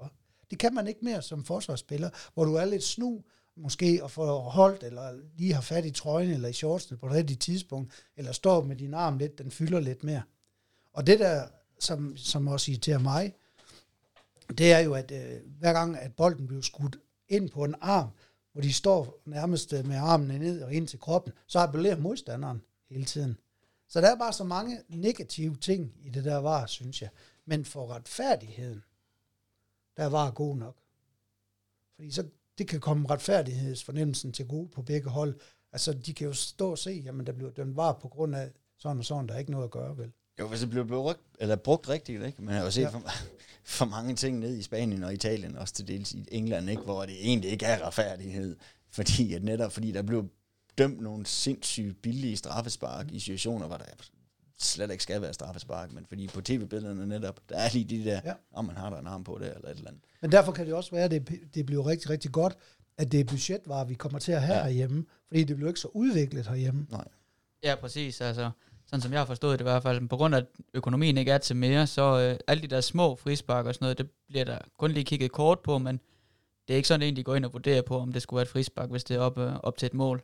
Så det kan man da håbe på, øh, at det kun er de helt slemme, altså åbenlyse, hvor, hvor det Nordsjælland, der engang scorede på en 3 meters offside nede i Haderslev. Øh, sådan nogle situationer, de er selvfølgelig gode nok at have var til, men mange af de der små frispark og, og det værste, det, dem må vi gerne stadig beholde, synes jeg. Som jeg har forstået det, så er det obvious en clear, altså det vil sige, at hvis der er nogen, lad os tage OB's uh, øh, offside-mål i, i Odense sidste sæson, ikke? Altså, hvor uh, der, der burde have været mål. Det, det er der vist ikke nogen uh, hemmelighed der kan bare gå ind og sige, men ellers er det faktisk uh, dommeren, som jeg har forstået det, der skal gå ud og sige, jeg er i tvivl om den her situation, kan I se noget, som jeg ikke kan se? Mm. Uh, på den måde, det, medmindre det virkelig er, er, fejl. Uh. Men jeg kan godt lide det, du siger der med, at, at, at, at man, man som forsvarsspiller, der river man lidt i hinanden og gør lidt. Er det måske fordi, at man, man skal til at tænke fodboldspil som et, et sat på spidsen, et lidt anderledes spil, end det var for 10 år siden? Det synes jeg. Og jeg kan lige starte med at sige, som svar på de spørgsmål, der Knud, at øh, da vi spillede øh, VM i Rusland dengang der, og hvor der blev dømt, hvor VAR var med, og hvor der blev dømt straffe på Josef Poulsen der, der døde fodbolden faktisk lidt inde i mig. Jeg var så træt af, at jeg, jeg skriver aldrig noget på Facebook. Jeg var så træt af, at øh, og skrev om VAR derinde, fordi jeg bare brug for at komme af med noget. Lige indtil ham, den hollands dommer, næste dag i en kamp, jeg kan ikke huske, det var, faktisk afværget og selv bestemte, øh, hvad han skulle dømme. Jeg kan ikke lige huske situationen. Men der fik jeg lidt tiltroen igen. Ham den gode hollandsdommer der. Men der var en kamp i hvert fald der. For ja, det, der døde lidt af fodbolden inde i mig, men det var der. Hvis det var sådan, det skulle til at være, så gider jeg næsten ikke at se. Og den måde, som det kører i England på, jeg synes, det tager alt for lang tid, og der er alt for mange af de der gode fodboldsituationer. Det er også det, jeg mener med straffesparksituationerne, hvor man, hvor man som forsvarsspiller, hvis du ikke lige er hurtig nok, så du stiller dig rigtigt, så kan du komme til at lave et straffespark med det samme, hvis de skal gennemgå det der. Men du kan ikke sidde og glæde dig ind i et omklædningsrum mere og sige, der var vi sgu heldige, han ikke dømte den. Kræver det måske også lidt en, øh, en, en reel ændring? Altså, det er jo, altså, det er jo skøn i dag. Det er jo dommer skøn, der, der er eller hånd på bolden. Er det, er det hånd, er bold til hånd, eller hånd til bold og sådan noget? Det, det, det kan man jo ikke rigtig i var. Altså, det er jo, det er, er der hånd på, eller er der ikke hånd på? Det er sort og hvidt. Ja. Jo, men også, øh, altså, nu er det dommeren, der bestemmer, og det er det også med var. Altså, varmrum, det kommer kun til at vejlede og sige, du skal måske lige kigge den her igennem for at se, hvis nu du har overset et eller andet. Men det er stadig dommeren, der, der træffer en endelig beslutning. Så bare fordi han skal ud og se på en skærm, så kan han godt beholde det, han, som han har sagt. Men det er også et vanvittigt pres at sætte på en dommer. Du, øh, en kamp forløber, du ser ikke noget, så er der fire, jeg ved ikke, hvem er de to, øh, de er en var, en øh, assistent var dommer, er de ikke i det der rum der, der har set et eller andet. Du skal ud til en skærm, og så er, der, så er du allerede så er du to mod en allerede der, for du har ikke set noget, men de har set det flere gange øh, gennem en, en skærm, så man næst, skal man næsten dømme noget. Det er jo en af de værste ting, jeg tænker ved det her var, at, at du føler dig nærmest presset til, fordi der er jo to af dine kollegaer, der ser et eller andet, så skal du vel også se det, tænker jeg. Jamen, det er jo stadig det her skøn, og, og der går ikke ud fra med den model, som Danmark de kommer til at køre med, at der kommer så meget input ude fra varvognen, med mindre at det er straffe, ikke straffe, mål, ikke mål, forkert, givet gul kort. Det bliver for at hjælpe dommeren ja. i Danmark. Det bliver mere for at hjælpe dommeren derinde, ikke til at overtage styringen. Nej, det, det forventer jeg ikke. Sådan har jeg ikke forstået, at det skulle være i hvert fald. Sådan hoved på sømmen, er I modstander eller fan af var? Ja, jeg er nok bare modstander, tror jeg. Jeg er nok lidt for gammeldags øh, med hensyn til det. Og alle de der mange spilstop og sådan noget. Det kan, jeg, ja, jeg er sgu sådan egentlig mod, øh, modstander af det. Hvis jeg tror, jeg har svaret på det. Det døde lidt i mig. Der er sådan nogen her i, i selskabet, og egentlig til at starte med var jeg sådan også imod det, lige da det kom frem, men når man sådan har hørt lidt mere om det, så er jeg mere positiv omkring det. Og så må, må tiden vise, om, om det så skal afskaffes igen efter næste sæson. Jeg, øh, jeg så, de havde jo i mandags, der havde de jo sådan noget prøvevar, hvor der var fire kampe, der så jeg lidt af FCK Lyngby, øh, sådan bare lige med et halvøje. Der tror jeg faktisk slet ikke, det blev brugt. Så man kan jo håbe på, at det bliver i, altså, at det ikke er i hver kamp, vi får se en var situation, og at man så kun, hvis der er en åbenlys fejl, eller et gul kort til en forkert mand, eller øh, lad os sige en, øh, en Marvin Poirier mod, øh, mod Midtjylland, øh, øh, Francis Deko, ikke? Altså, der skulle han være glad for, at der ikke var var. Der var du i Midtjylland på det tidspunkt, var du? Ja, det var jeg. Jamen altså, der er jo kun fire, ting, fire steder, hvor de må gå ind. Det er jo mål, ikke mål. Straffe, ikke straffe. Direkte rødt, rødt kort, eller ikke direkte rødt kort. Og så hvis det gul kort er givet til en forkert spiller, eller et rødt kort for den sags skyld. Så de må ikke omdøbe et forkert gult kort, eller hvad? Hvis det er en hårdere... Jo, hvis det går fra at være et gult kort til at være direkte rødt kort. Men Okay. går det fra at være, har han et gult kort i forvejen, laver han et frispark, som skulle have været et gult kort, så han fik sit andet, så må de ikke gå ind og sige, at han skal have et gult kort. Det er kun, hvis det bliver direkte rødt kort, de må gå ind. Hvor meget tror I, det får betydning for selve fodboldspillet? Altså, man skal vel også tænke anderledes. Altså, i forhold til, Jakob, da du var forsvarsspiller, og man skal spille situationerne f- eller færdig på en eller anden måde, fordi at, nu tænker jeg, man ved, der er en offside, der ikke er dømt, så tænker man, den bliver dømt af var alligevel, men hvis den så går ud til hjørnespark, så bliver var jo ikke sat i spil overhovedet, så man skal vel også til at tænke som forsvarsspiller på Ja, om anden der har der været nogle grimme situationer i, i, i, i kampene, som også virkelig har i, set fuldstændig vanvittigt ud. Fordi man har set nogle, øh, nogle situationer, ikke, hvor der var tydelig offside, hvor linjedommeren ikke vinker og lader spillet fortsætte, og så ryger den ud til hjørne. T- øh, og, hvor den jo bare skulle have dømt den offside der, men egentlig kun med dømt den, hvis der gik mål ind. Altså, hvilket er jo fuldstændig... Så får det alligevel en fordel ud af, som der var kæmpe offside, ikke? Og det, ja, det, det bliver sgu noget mærkeligt noget. Jamen, altså, jeg synes, det er ligesom om, at man kan ane i international øh, fodbold, altså topfodbold også, at øh, der er kommet meget mere og større intensitet for spillerne af. De vil meget mere påråbe sig frikast, indkast og sådan nogle ting. De vil meget hurtigere have fat i de der bolde. De er ligesom om, de vil, de vil ind og have en indflydelse på dommeren, at, det, at, det, at, at han dømmer. Så, så det der med, som der var lukket lidt ned i topfodbold og professionel fodbold i gamle dage, at det styrede dommeren bare. Det derfor, det var også linjevogter med. Nu begynder spillerne lige pludselig, synes jeg, at appellere meget mere og vil tilråbe sig øh, frispark, hjørnespark, indkast. Altså, det er bare en tendens, jeg kan se i det hele. Ja, det synes jeg er en træls tendens. Fuldstændig enig, og jeg synes også, det der øh, fodbolden de sidste øh, del år efterhånden er bevæget sig hen af en forkert øh, øh, retning, og det bliver nærmest øh, basketballtilstande, hvor øh, man ikke må røre hinanden, eller øh, ja, og samtidig med, at der bliver mere og mere skuespil og manipulation. Vi øh, lukker var ned her, så må vi øh, forhåbentlig kan den gøre vores øh, frygt til, til skamme her på, på fredag. Vi, øh, vi skal snakke lidt om øh, sæsonoptakten. Øh, vi går ind til en øh, sæson som øh, pokalmester. Rasmus, har det øget eller minimeret øh, presset på, på Glenn og Druppen? Fra fans side har det helt klart øh, øget øh, forventningerne. Det kunne man også se, at de vandt sølv dengang, så forventede de jo nærmest, at man skulle over vinde guld sæsonen efter. Men internt, der, der tror jeg ikke, der er rykket det helt vilde. Altså, havde det nu været en, en sølvmedalje igen, så kunne det godt være, at de begyndte at sigte højere end, end bare overlevelse. Men også når vi kun går ned til 12, 12 hold, så, så er en overlevelse godkendt i den første sæson. Så skal man lige etablere sig igen. Er du enig? Jeg er meget sådan bekymret for den kommende sæson, i forhold til sidste sæson, må jeg nok jeg kan. Jeg, er ikke, øh, jeg har mine forventninger ikke særlig store. Øh, jeg er virkelig bare taknemmelig, hvis vi bare bliver nummer 10 i år.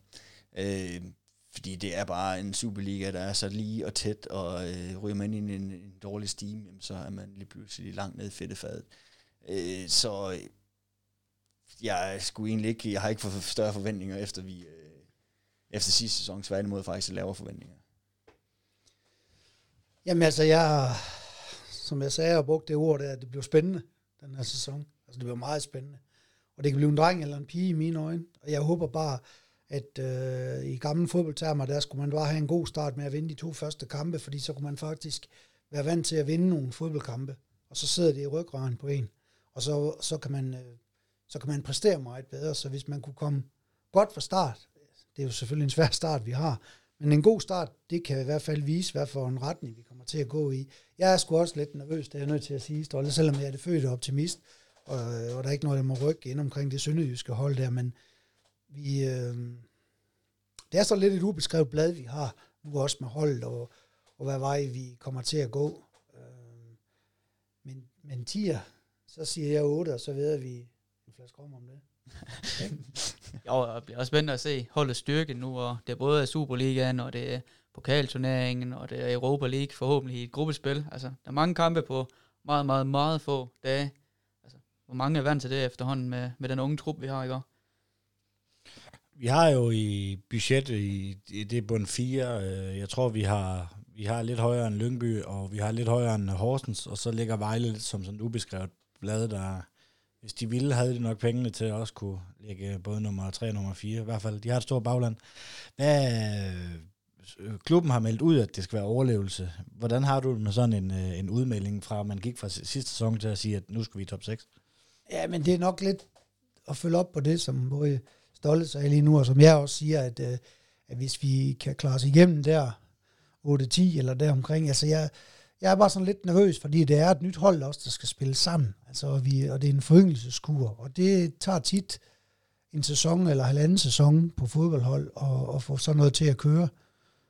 Man kan tro det bedste, men altså jeg, jeg det bliver spændende. Jeg håber simpelthen bare, at, øh, at vi overrasker alle, men jeg tror også, vi kan på en eller anden måde komme til, hvis vi rammer den spillestil, som Glenn han søger, og øh, dem blev implementeret i øh, det nye, og der er nogle af dem, der overrasker, så kan vi også øh, blive træls og spille imod for mange af de andre hold, fordi de hader at spille mod os øh, i forvejen.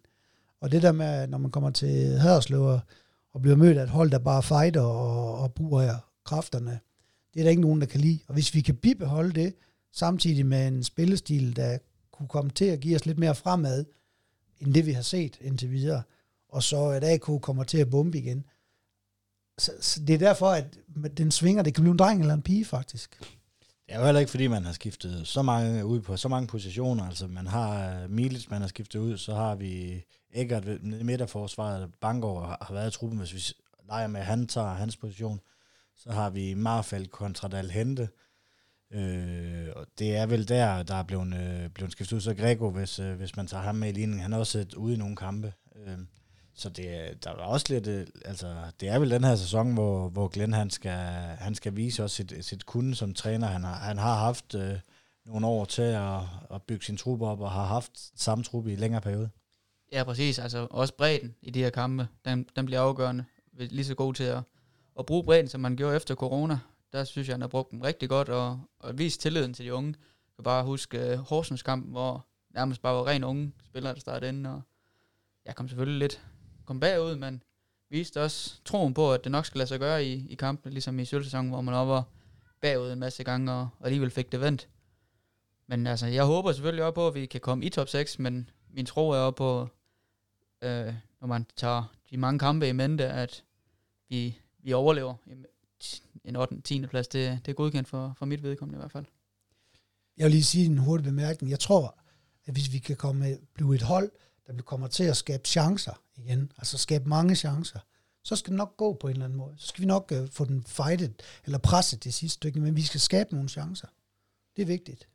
Ja, for det ligner lidt, at øh, i hvert fald hvis vi tager træningskampene med, at det er det defensive, der er blevet arbejdet meget med. Man har ikke, øh, tror faktisk ikke i træningskampene, der er blevet scoret på en, øh, på en dødbold. Øh, man, man har kun lukket et mål mod St. Pauli, øh, med den ingen mål, som vi snakkede om tidligere. Altså man har den, det defensive fundament øh, virker til at være mere på plads nu. Jo, men der er ingen tvivl om, at Glenn han har også den der filosofi om det. Så det er dem, der lukker færrest mål ind, der også ender øh, øverst i tabellen. Ja. Så. An- angreb, de, øh, de skal jo tilscore. Forsvar vinder, vinder trofæer. Et af de uh, ting i sidste sæson, vi var rigtig dårlige til, det var at få point mod uh, top 6 holdene. Vi fik øh, 5 uh, point uh, mod samtlige uh, top 6 hold. Det er vel også her, man skal ind og forbedre sig, hvis man skal gøre nogen forhåbninger om at ende uh, højere end en, uh, en 10. plads, som uh, Stolberg tror, vi ender på. Ja, præcis. Altså, selvfølgelig. Vi beholder samme antal point mod, mod bund, bund, de andre bund 5, og så ellers tage nogle flere point mod top 6, så, så er der gode chancer for en top 6 og alligevel. Ja, jeg ser bare, at vi skal, vi skal vinde over de hold, som vi regner med at holde under os. Det vil jeg gerne have, og så vil jeg gerne have de der overraskelser, der kommer, når at, øh, vi får besøg af de store hold, og så sætter dem på plads, eller tager den på udebane, og vi, og vi kan lave nogle overraskelser, det lige pludselig bare bliver fedt at se på, den måde vi spiller. Fordi så lige pludselig, så, når vi får lov til at få folk ind igen, så har vi dem, ikke Det er også Enig. godt for jer. Enig. Det håber selvfølgelig, at vi kommer lidt flere, og ja, hvad er det, der må komme ind nu? 1600, jeg ved så ikke lige, um, hørte et eller andet med, at der skulle være noget møde, manglede restriktioner, hvor mange der måtte komme ind fredag stadigvæk, men det skulle de få afklaring på her i aften. Så håber selvfølgelig på, at der kommer lidt flere, og at vi må stå op og, og lidt tættere, men der er stadig en meter her, den frygt, der bliver ved hele, hele efteråret i hvert fald. Altså nu vil jeg lige pointere, at øh, det, tror jeg ikke, vi ender som nummer 10, jo, men jeg er bare glad, hvis vi ender som nummer 10. Altså jeg, jeg, jeg tænker, vi Ja, du vil ikke rykke ned. En, en, jeg, er bare, jeg er bare glad, hvis vi ikke rykker ned, jo, sådan for år til år. Jo. Øh, men altså, 6. til 10. pladsen er nok der, jeg, jeg, jeg tænker, vi, vi har, vi ligger til lige pt. Er det, altså, man tager jo altid det den her top 6, og det er da også det, vi håber på, for så overlever man, det er den nemmeste måde at overleve på. Tror I, at det, det er muligt at inde i, i den her top 6? Altså, jeg tænker, hvis man kigger spiller for spiller holdmæssigt, der, der er altså nogle kvaliteter i det her hold. Jamen altså, jeg kan godt lide, at du lige sagde det der stolte, fordi at jeg ved, hvordan du tænker så og det der, du tænker jo bare på det, at vi skal ikke rykke ned, og at, at den 10. 10. plads, så er du glad, fordi så rykker man ikke ned. Og vi vil jo bare det bedste. Og jeg tror også, at hvis vi kan få det til at... Jeg vil så gerne, nu kender jeg jo Glenn, og jeg vil så gerne have, at de planer, han går hovedet med op i hans hoved, og det, at han vil det her så meget, og det, at han er faldet så godt til hernede, og blevet en del af Sønderjylland, og det, han rykker for mange mennesker, på hans vej, og ikke mindst øh, vores fodboldspillere, at han får de, de ting implementeret helt, så tror jeg, vi kan blive et rigtig, rigtig farligt hold. Og derfor tror jeg heller ikke noget, at vi har lavet et hold med en foryngelseskur. Det er kun godt for os. Så vi skal bare ud over stepperne, og så er det den bedste medicin, det er desværre bare at vinde kampe. Og, og, og, og få løn som fortjent. Man kan godt spille pisse godt, og så tabe en kamp, og det kan man ikke blive ved med at gøre. Så vi er nødt til at have nogle point, vi er nødt til at score nogle mål. Så, så kommer det hele af sig selv, så bliver vi glade. Ja, også man skal tænke længere frem, og så med at man har hentet glæden ind, der ikke kun tænker på spillet ind på banen, men også alle forholdene uden for banen og omkring træning med, at om hvorfor træner de et sted, hvor der bliver øget bydkasttræning, altså kan ødelægge de her dyser til at vande banen med, og det er den mindste detalje, han går ned til, og, og det, det er vi også nødt til, hvis vi skal have større forhåbninger i fremtiden i hvert fald. Ja, det er jo derfor, man har hentet Glenn. Altså, han, han stiller jo nogle krav. Jeg tror, jeg har sagt det før, men når man henter en Jakob Mikkelsen ind, der har været, været træner i Skive, ikke, så kommer han lidt sådan lidt, ej fedt, jeg er Superliga-træner, jeg skal ikke øh, gå for mange meget på klingen. Glenn, han stiller altså krav til øh, maden i kantinen, han stiller mad, eller krav til banerne. Til han blander sig i det hele. Han blander sig i det hele. Og det skal man også, hvis man er en god fodboldtræner. Fordi det er den måde, man viser, man har indflydelse på. Jeg har jo nævnt de her hold, øh, Vejle, Lyngby, øh, Horsens, øh, som vi forhåbentlig skal, eller der skal kæmpe i bunden, forhåbentlig ikke med os. Er der andre, der kan komme i spil til, til de her bundpladser? Altså, er der nogle af Superliga-holdene, der måske kunne falde igennem? Jeg er spændt på Nordsjælland, om de kan blive ved med at overraske med den unge, øh, unge trup, de har. og de spiller jo fantastisk fodbold, men nogle gange så er man op og bange for, at det bare falder igennem, og så ender som, og nu er det selvfølgelig ved at være nogle år siden, hvor de var lige ved at, at rykke ned, selvom man egentlig forventede, at de skulle op og, og spille med i toppen. Ja, men jeg har også sådan lidt øh, Nordsjælland i bagtanke.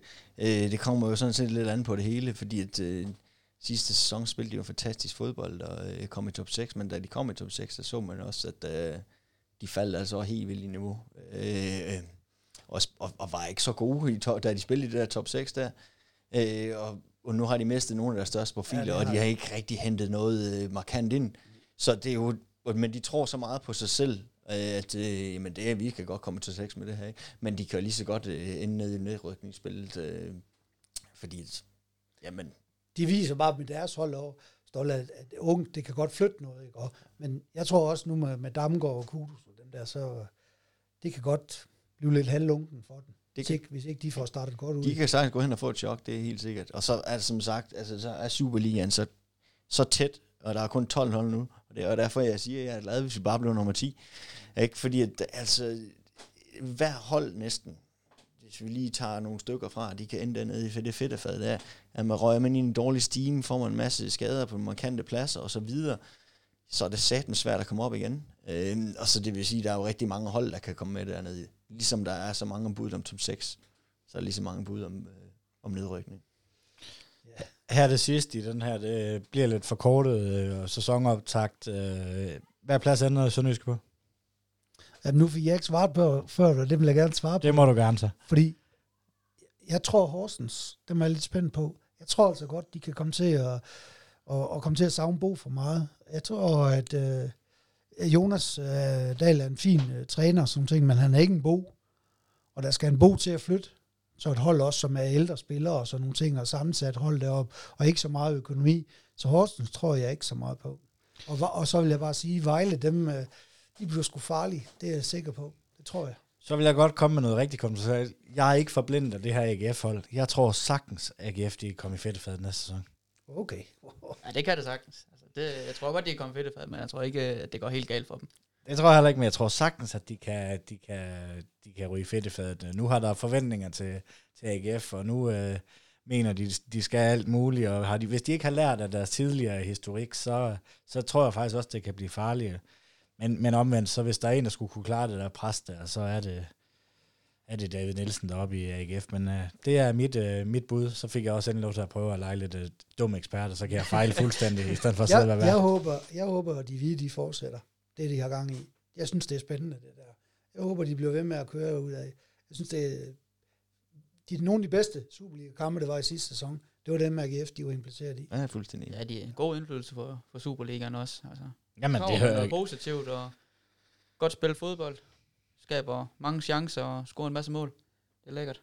Ja, men AGF, så er det også, at de, de, de hører jo til derop, selvom de ikke har været deroppe i, i 30 år. Altså, de hører jo til derop på grund af størrelsen af byen og sådan noget. Men der er bare den der Aarhus-historie, det kunne bare være sjovt, hvis det nu brænder, brænder sammen ja, igen, ja, når de lige får en ros. Jeg har nok bestilt champagne allerede igen. Sådan er det. Hvad var dit spørgsmål egentlig, der er Ja, nu kom jeg jo også øh, lige... Det var, hvilken plads øh, ender Sønderjyske på? Jeg tager... Jeg tager 8. Det vil jeg jo også sagt. Så det bliver en 8. Lidt mere optimistisk. 7. Så siger jeg 6. pladsen. Så er vi top 6. Så må vi se om, øh, så må vi se om det om Hvis nogle af vores Hvis vi 8, så skylder du mig stadigvæk en flaske Ja, ja, det Lad os gå til øh, FC Midtjylland-kampen, som vi skal møde på, på fredag. Vi starter jo med, med de danske mestre. Er det et godt tidspunkt at møde dem på? Øh, fem dage senere, der har de jo en Champions League-kval mod Young Boys. Øh, nu kender du jo indgående øh, Midtjylland. Øh, det vil vel være et kæmpestort nederlag, hvis de ikke snart kommer i det gruppespil, som de har sagt, øh, de skulle på tre ud af fem år. De er så klar til at tage det næste skridt. Det har de været i lang tid deroppe og til at rydde ud over Danmark. Altså det, vil, det er det, de vil nu. Øh, nu kan man mærke, at det hele det er ved at... Som sagt, ja, jeg var deroppe et år, og der blev vi mester i 15 og det der. Og så... Øh, man kan bare mærke også den udvikling, de har været i, som de startede dengang der, da Matthew han kom ind og alt det der med penge og, og, og, og, og alt det, de gør og med deres deres mørke spillere, og de henter derude, og de unge spillere, sådan nogle ting. Altså, de, de tør tage nogle chancer en gang imellem. Øh, de, at, at jeg så selv synes, at de køber ind til, til to-tre hold hver gang, altså næsten, og ikke får spillet. Det, det, det sætter så større krav til, til en god træner derop, som hele tiden skal holde gryden i kog med de der spillere, han har, fordi der er nogen, de gider altså ikke at sidde ude hver gang. Så, så de, de er under pres, og det tror jeg også, de har det rigtig, rigtig godt med. Men de regner også med selv deroppe, øh, med Steinlein, at de er gode. Det ved jeg. De, øh, en lille sjov historie, hvis man må fortælle den, den gang, øh, hvor, hvor de blev mester, hvor vi blev mester i 15, det var jo, at det var jo et parløb, og tæt parløb med FCK dengang.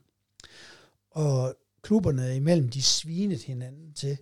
Øh, og FCK var altid dem, der havde, havde nærmest sådan i det skjulte lov til at sige, hvad de mente og sådan nogle ting. Der, der tog jeg sgu hatten af for Midtjylland og for øh, Steinlein og Glenn og dem alle sammen op i, op i klubben dengang, som jeg var en del af. Fordi vi spillede altså også med muskler dengang, og vi svarede dem imod. Og det var skide godt. Og det Glenn, han lavede med guldhabitten og alt det der, det var pisse fedt. Altså, det var lige og tisse ned i deres øh, fadøl. Altså, det var det ikke også der, hvor de lavede et uh, FC Midtjylland-kontor i København? Og det ikke også på en tidspunkt? Jeg mener, der var et kontor derovre, eller sådan noget. Eller andet, det kan jeg ikke huske. Mm. Det har ikke fået med, men det, i hvert fald så synes jeg, nu kommer jeg en anden vej, men altså, det, de, de er klar, og de er klar til at tage skridtet nu, og de mener selv, det skal være nu. Det ved jeg. Så øh, de bliver meget skuffet. Så ja, hvis vi skal have en chance for at slå dem, så kan det godt være, eller tage et point, så kan det godt være, at vi skal tage den på manglende koncentration på fredag, på en eller anden måde, eller at de har gang i nogle andre ting, de skal have implementeret deroppe. Ja, for de har vel lidt, altså ikke fordi, at, at, at, at de er ligeglade med Sønderjyske kampen her på, på fredag, men, men de har vel lidt skyklapper på for den her, fordi jeg tænker også, at de ikke har lyst til at høre, nu når vi tager den der med FCK, de har heller ikke lyst til at høre til de der kommentarer øh, fra FCK, hvis det endnu engang kigger sig et øh, gruppespil. Nej, men jeg tror også bare, at øh, hvis man skal kigge på økonomien øh, øh i forhold til de to kampe, ikke, øh, det er jo en verdens forskel. Øh, altså, den der Champions League-kamp, den er bare 100 gange vigtigere end kampen mod øh, Sønderjyske. Jeg kunne da forestille mig, hvis der er nogen, der lige er bare en lille smule tvivlsomme, så, så sidder de over mod Sønderjyske. Og for at være klar til den kamp, øh, der er ingen tvivl om, at øh, den, den har utrolig meget betydning, både for Midtjylland, men også for dansk fodbold generelt. Øh, så... Ja, den står på cruise control med os på fredag. Det, det gør den helt sikkert. Altså, den, øh, det er en kamp, der, der skal overstås, kan man kalde det, med maner. Styres hjem. Styres hjem, ja. Så der skal vi måske endda gå lidt hårdere i, hårdere i øh, nu må vi se, hvad jeg får lov til, at det var der, men gå lidt hårdere ind i taklingerne, og, og mærke, de skal mærke, at vi er der, så, så de måske trækker sig lidt, og ikke vil blive skadet til, op til den her kamp. Ja, det kunne man håbe på, men altså, spørgsmålet er, hvor mange af dem, der skal starte inden Champions League-kampen, der også kommer til at spille i, på fredag. Altså, jeg tænker ikke, ikke, at det er alle sammen i hvert fald. Der er nok nogle stykker, der vælger at, sidde over og forstå eller læse mig til, at uh, Evander, han har været småskadet det meste af opstarten, så han sidder højst sandsynligt over. Så det er da i hvert fald den første svækkelse, de, de har. Og så er jeg godt nok spændt på at se med, med Sisto, hvor, hvordan hans niveau egentlig er. Det, kan, det er også sådan en lotto for dem, vil jeg mene. Men øh, hvis vi skal vinde over Midtjylland, så, så er det fint, at det, at det er nu, vi møder dem. Men den lille lort, han har bare så meget lyst til at spille fodbold nu. Og det, det er farligt det tror jeg. for modstanderne. For det har han virkelig. Han var der jo op dengang, jeg var der og røg afsted. Og han er bare en glad lille dreng, og jeg har været så ked af alt det, der har været omkring ham. Øh, øh, alt det virak. Så jeg tror, det er godt for ham, og det er godt for klubben, at han kommer hjem. Men bare lige, hvis jeg må svare på den anden der, fordi Priske, han har virkelig en opgave nu her. Fordi hvem skal han spare, og hvad skal han gøre? Og, og når man har så mange gode spillere at vælge men, og han skal holde gryden i kog til kamp nummer tre også. Altså, ja, det er vores held, tror jeg. Hvis, hvis vi vil noget der, så gør vi som knude, og så sidder vi i anklerne på den. Og så, så, så, så gør vi dem lidt bange, og så fighter vi den hjem. Men det er jo heller ikke fordi, at, at når der er nogen, der sidder over, at de så har et dårligt B-hold, eller hvad skal man kalde dem. Altså, det er jo stadig et hold, der vil kunne spille, spille mere om mesterskabet i sig selv. Så. Ja, men det er bare sådan, som vi har snakket om før, at du som træner også er nødt til hele tiden at have en grundstamme og spille med de samme spillere. Der skal være otte, der spiller hver gang otte ni stykker, for at du hele tiden får implementeret det, du gerne vil, og holder det pres og den måde, der bliver spillet på. Og det kan du ikke gøre ved at skifte for meget ud på din startopstilling hver gang. Nej, præcis. Det var noget af det sønderjyske, der var et eller andet med, at lige så snart Mads Albeck ikke startede inde i, i Sønderjyske, så vandt man ikke kampen. Og det kunne man sige på forhånd. I sidste sæson, der ja. spillede man øh, 10 kampe uden øh, Mads Albeck, 5 uafgjorte og 5 nederlag. Ja, præcis. Altså. Hvad, hvor meget glæder du dig så til den her kamp som, øh, som fan? Jeg tænker, at du, øh, du har fået øh, skaffet dig en billet øh, til kampen. Øh, hvor meget glæder du til, at Superligaen starter igen? Jeg er ikke lige helt 100% skaffet en billet endnu, fordi at uh, Blue Section skulle lige afvente de her protokoller her, men uh, vi fik en mail, at vi hørte mere i dag, men nu sidder jeg lige her, så har jeg ikke lige kunne, kunne følge med, om, om vi har fået billetter endnu, men uh, vi blev lovet, at vi, vi højst sandsynligt ville kunne komme ind, Øh, og det glæder mig absurd meget til. Jeg har ikke været, været inde og se Sønderjyske siden, øh, siden pokalfinalen, så det glæder jeg mig rigtig meget til. Jeg tog det på ferie lige dagen efter, og det var jeg glad for med alt det medie omtale, der var op til øh, de sidste to dage op til, til kamp, der, der, der snakkede jeg mere telefon på arbejde, end, øh, end jeg arbejdede i hvert fald. Så det, det var rart lige at komme på ferie og lidt væk fra, fra fodbold, men nu savner man bare at komme tilbage. Jeg håber ikke, din chef hører det her. og det ved han godt. Han, var, han er der selv, så. Hvor meget glæder du dig, Jacob? Jeg glæder mig, som sagt, ligesom så mange andre fans gør, ikke? Det bliver dejligt, at, at sæsonen kommer i gang igen, og vi kan få set en masse fodbold. Øhm, og så har man noget at se frem til hver weekend, stort set. Ja. Så det er jo fantastisk. Jeg sidder, her, jeg sidder her og nyder stolte her. Han er blevet, han er blevet så rolig og afbalanceret. Det, er en helt fornøjelse, han bare sidder sådan der og, og svarer så godt for sig. Det er stærkt. Jamen altså, prøver jeg...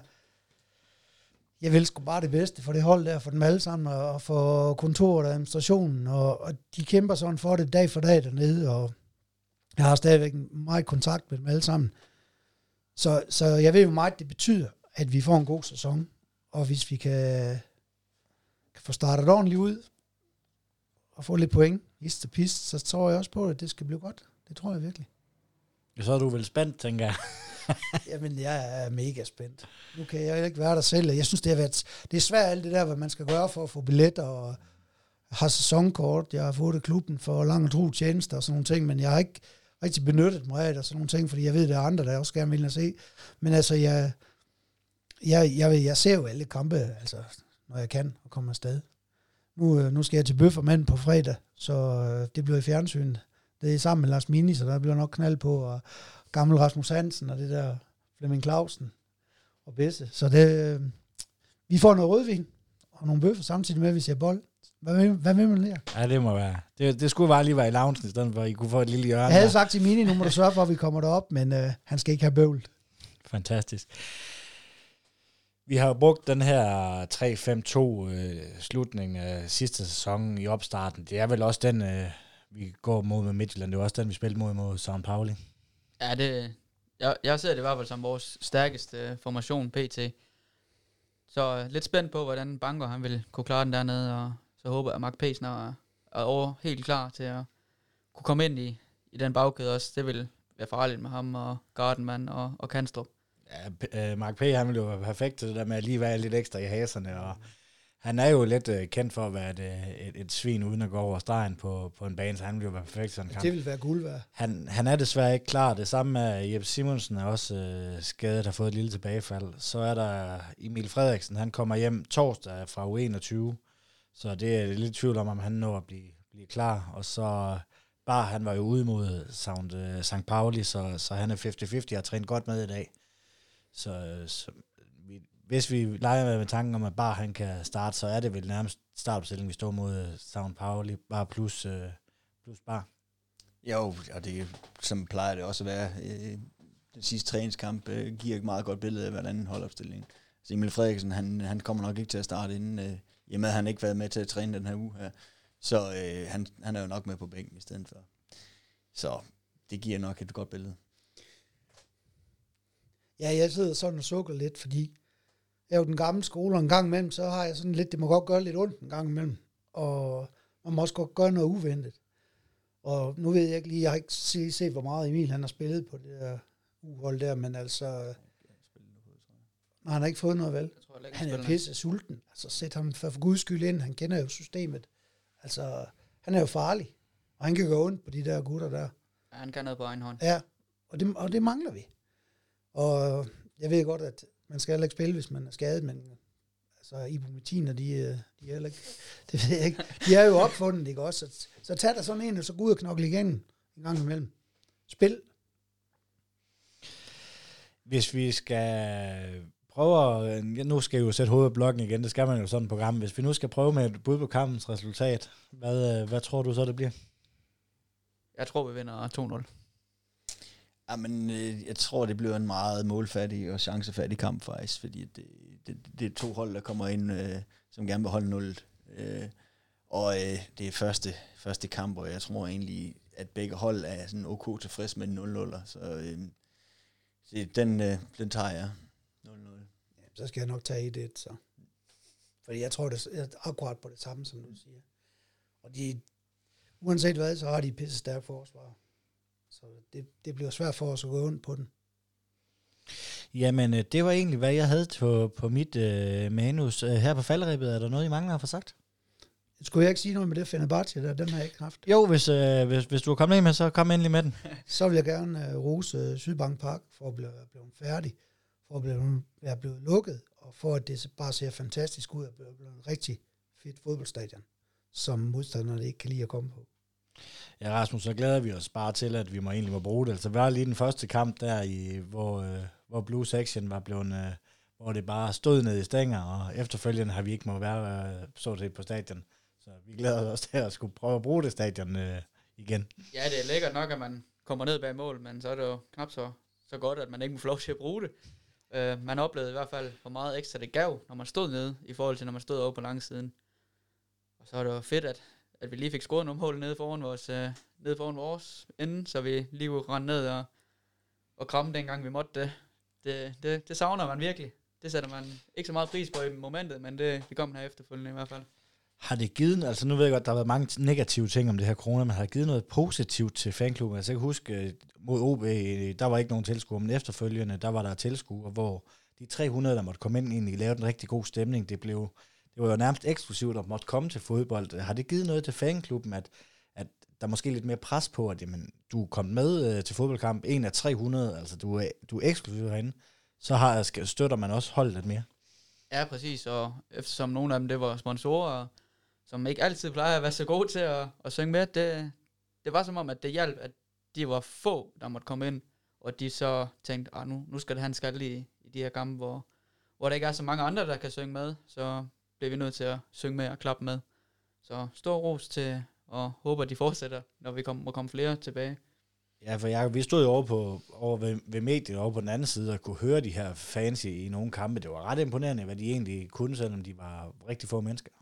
Jo, men det gav lidt genlyd jo. Så det er jo, det var fint jo. Ja, men jeg synes, det, det vokser jo hele tiden. Øh. Men det er jo selvfølgelig bare lidt noget andet tid under corona. Men jeg kan da lige hurtigt tage min Fenerbahce, og nu, øh, nu her på faldet af, så vil jeg da gerne hylde, øh, hylde Glenn for at, øh, at tage fem unindspillere op i, i førsteholdstruppen. Øh, det er uhørt, lang, eller det er uhørt mange, øh, og det er langt siden, der har været så mange. Og det giver jo et, det sender et godt signal øh, til, til de andre ungdomsspillere, der er i, og giver noget håb. Og så kan man så diskutere, om hvad kvaliteten er i det, om det nogen af dem bliver til noget eller ej, men det sender et, et godt signal til de andre øh, unge spillere, der er i, i Sønderjyske, og en større tro på. Det, det kan vi også komme med til. Ja, det er ikke kun i Sønderjyske, at det giver en tro på. Altså. Det er ligesom meget til de andre klubber, hvor det lige er, er uden for, for de andre Superliga-trupper, hvor de tænker, at ah, dem der, de, de tror på, at der er nogle unge, der kan komme med. Så der, der satser vi på, at, øh, at vi kan være en af dem. Ja, så viser det, viser det at, at en Christian Ries, en uh, Jens Ringe ikke skal lige over Midtjylland først. Altså, de, er, der, de har mulighed for spilletid uh, hernede, uh, at de bliver i klubben. Det håber vi også, at, at Glenn han, han kan være med til os fremadrettet, at vi kan fastholde de der spillere. Ja, jeg ved godt, man kan ikke bruge dem alle, men brug dem for guds skyld, når man kan. Ikke? Dem, man tror på, giv dem noget spilletid, lad dem spille lidt, lad dem starte det, det er den bedste måde, en fodboldspiller kan betale tilbage til for, for tillid på. Det er at få lov til at spille nogle kampe. Fordi det udvikler hele tiden. Det er vel også en kæmpe fordel med de her fem udskiftninger, der også er i næste sæson, at, øh, at, at man har lidt mere at give af for bænken, og man tør måske også at sende en, en ung ind, fordi at du lige har to ekstra udskiftninger. Så er det også kun på det punkt, for ellers er det noget roligt. Jeg synes faktisk, øh, jeg, jeg kunne godt se, jeg synes faktisk, det er rigtig spændende, at jeg, det kunne godt give nogle ekstra finesser til de her, de her kampe og noget ekstra taktisk. Altså, jeg, jeg har snakket om tidligere program, lad os sige, at vi møder FCK i parken, der ved man, der kommer de bare bravende første kvarter. Mm. Så stiller du bare lige med, øh, med seks øh, forsvarsspillere nærmest, øh, tre defensive midtbanespillere og, og tre en bakkæde og to... Ja, Øh, så to laver bak- du formationen om. og så, efter et kvarter, når det der hårde pres er kommet Ja. ja. af, det kunne, det kunne give noget andet, altså det, Det kunne, give noget, det kunne ud. give nogle andre taktiske aspekter ja. i spillet, som vi ikke, øh, ikke kender. Jamen, det er nok rigtigt. Der synes jeg også lige, nu du siger det, der sidder lige og kommer i tanke om, at det, der faktisk er lidt fedt, også nu i fodbold, det er, at kampene, de er ikke færdige, før de er færdige. Altså, de sidste 10 minutter, det er faktisk næsten de spændende, mest spændende i fodboldkampe i dag. Fordi der går holdene efter, efter pointene og efter målene. Er det ikke rigtigt? Jo, helt, helt tydeligt. Jamen, øh, skal vi lade det være de sidste ord, så vil jeg gerne sige tak til øh, tidligere key, eller account manager ved Sønderjyske Michael Madsen, Velkommen. tidligere anfører Jakob Stolberg, Til tak. fanformand øh, Rasmus Thomsen. Ja, selv tak. Moin. Moin. Moin. En stor tak skal lyde til Fuglsang, Sydbank og Murgrej.dk. Uden dem var denne podcast ikke mulig. En stor tak skal også lyde til dig, der lytter med. Uden dig var der ingen grund til at lave denne podcast. Vi sejser møg, mandetak. tak.